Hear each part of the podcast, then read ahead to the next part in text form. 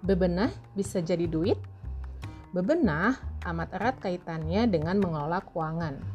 Hasil riset yang disampaikan oleh Osamu Haneda, penulis dompet, kamar, meja belajar dari Jepang, menunjukkan bahwa ternyata orang yang menunggak membayar sewa tempat tinggal juga memiliki kamar yang berantakan. Di saat rumahnya berantakan, demikian dengan keuangannya.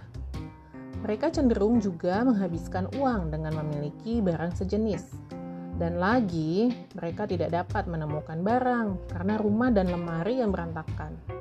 Merasa gaji tak pernah cukup, bukan karena gaji sedikit, tapi karena sering membeli berbagai hal kecil tanpa difikirkan terlebih dahulu. Tipe mereka yang berantakan ternyata juga tidak pernah memiliki anggaran belanja bulanan.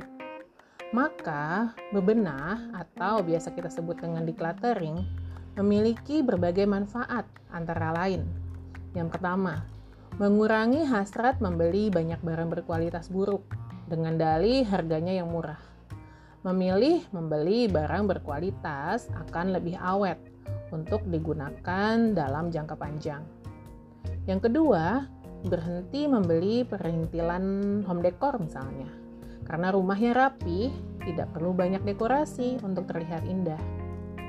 Yang ketiga, tidak lagi membeli peralatan rumah yang tidak perlu, karena setelah bebenah, kita tahu pasti dan jelas apa saja yang sudah kita miliki, dan tidak memiliki barang yang sama berlebihan. Maka, bebenah dapat amat berdampak baik juga terhadap kondisi keuangan kita. Remember, your home is living space, not storage space.